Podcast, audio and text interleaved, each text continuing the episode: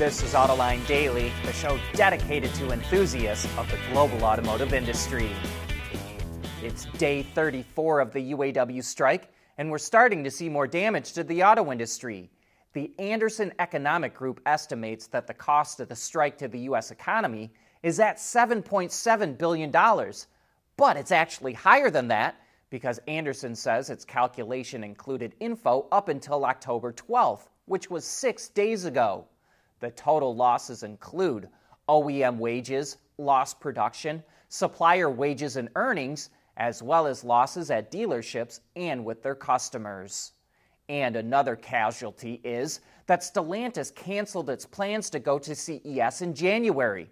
Stellantis blames the UAW strike and says it has to cut costs anywhere it can. The company has used CES for major concept unveils, including the Fiat 500 Centoventi, the Chrysler Airflow, the Chrysler Synthesis, the Chrysler Portal, the Peugeot Inception, and the Ram EV pickup. If it had any concepts to unveil at CES this coming January, we'll probably see Stellantis do some sort of online reveal instead.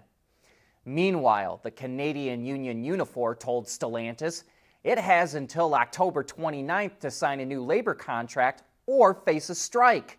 Unifor has already signed contracts with Ford and GM.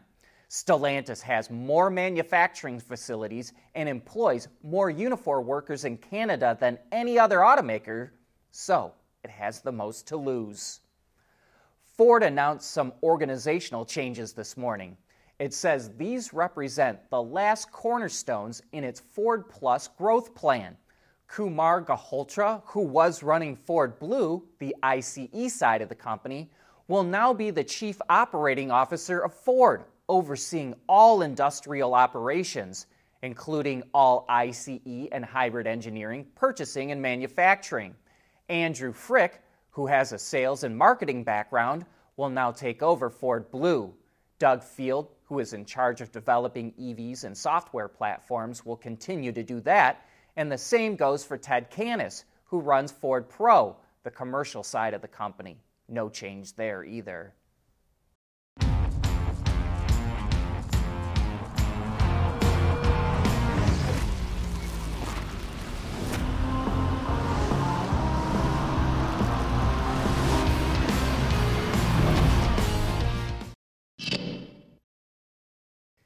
It's clear that the traditional dealership sales model has to evolve, but direct to consumer sales are not for everyone either, which is why we think we're seeing companies that only use dealers start to also offer direct sales, and companies that only offer direct sales start to open dealerships as well. In August, Stellantis announced that Citroën would be its first brand to offer direct sales and fixed pricing in Europe. Then last month, Xpeng said it would start phasing out direct sales in favor of dealerships in China. And now we're seeing even more. BMW will adopt direct sales and fixed pricing in Europe in addition to its traditional dealerships. First will be the Mini brand at the beginning of 2024, and then BMW will follow in 2026. Somewhat interestingly, BMW will sell both new and used cars this way. Moving in the opposite direction is Chinese automaker NIO. Reuters reports it's thinking about building a dealer network in Europe instead of just offering direct sales and operating a couple of stores as a way to speed up its sales, which have been lower than expected in Europe. With so many companies going the other way from what they had been doing, we think it's inevitable that a hybrid sales model will be adopted in most of the world. In other BMW news, the group announced that it will integrate Tesla's NACS connector into its EVs starting in 2025 and will also gain access to its supercharger network in North America at the same time. The new 5 Series, including the all electric i5, which will launch in most markets before the end of November, will obviously miss out on this benefit for a little bit, but no doubt it will be added to the list of approved vehicles. BMW also teased the new wagon version, the 5 Series Touring, that will come out in the spring of next year, and says it will have all the same powertrains as the sedan. There's a big political divide in the U.S. over EVs. Democrats are pushing to get more on the road, while Republicans claim that nobody wants them. And now, mostly Republican controlled states are charging big fees to EV owners. At least eight states are charging $200 or more for annual registration fees, and all but one, Pennsylvania, is controlled by Republicans. The GOP claims it's an effort to make up for lost gas tax revenue since EV owners don't have to pay taxes on gas. But critics say it's an effort to discourage EV purchases. While gas tax revenues have fallen over the last several years, that has more to do with gas powered vehicles being more fuel efficient. And according to state transportation officials, the extra EV fees won't do much to help fill the funding gap and they'll only boost budgets by 0.1 to 3%. BYD says its Q3 profits soared. The Chinese EV maker is forecasting that its Q3 net profit will range from 1.3 to 1.6 billion dollars, an increase of 67 to 102% compared to a year ago. It's incredible just how fast BYD is growing, and it shows that it has no problem making money on the vehicles that it sells. We learned at the SAE Propulsion Conference that as many as 57% of the vehicles in the world could still have some sort of IC engine by 2050. So, one of the big questions will be how do you make them cleaner? The answer might still be ICE, but ICE that runs on hydrogen fuel.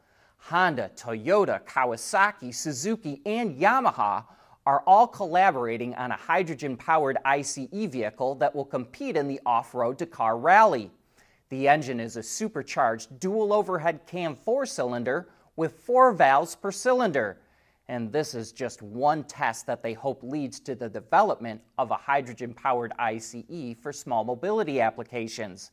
And there's a number of benefits, including no worries about when, where, or how long to charge. You get the same payload and range, and there's vastly reduced emissions.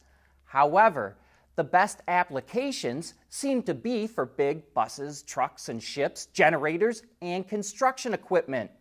A diesel bus costs about $170,000. A hydrogen powered ICE bus is about $180,000. But a BEV bus is roughly 500 grand and a fuel cell powered bus would cost about $700,000. Hydrogen fuel is capable of powering all the ICE vehicles in the world with not a ton of modification. But the biggest drawback is it takes a lot of water to make hydrogen fuel. And before we go, we want to recognize a historical milestone in the use of new materials in the auto industry.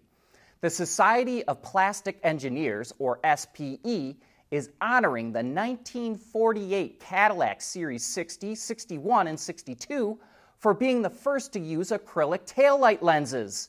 It was made possible by the invention of a new polymer discovered by Dr. Otto Röhm in 1932 called polymethyl methacrylate.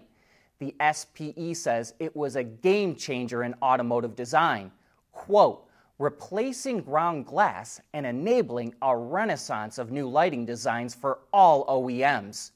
You know, plastic light covers are something that we take for granted today, but back then, it was quite a breakthrough.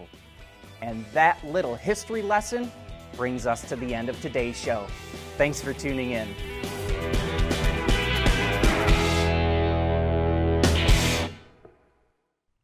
AutoLine Daily is brought to you by Bridgestone, solutions for your journey. Intrepid Control Systems, over the air engineering, boost your game. And by Schaeffler, we pioneer motion.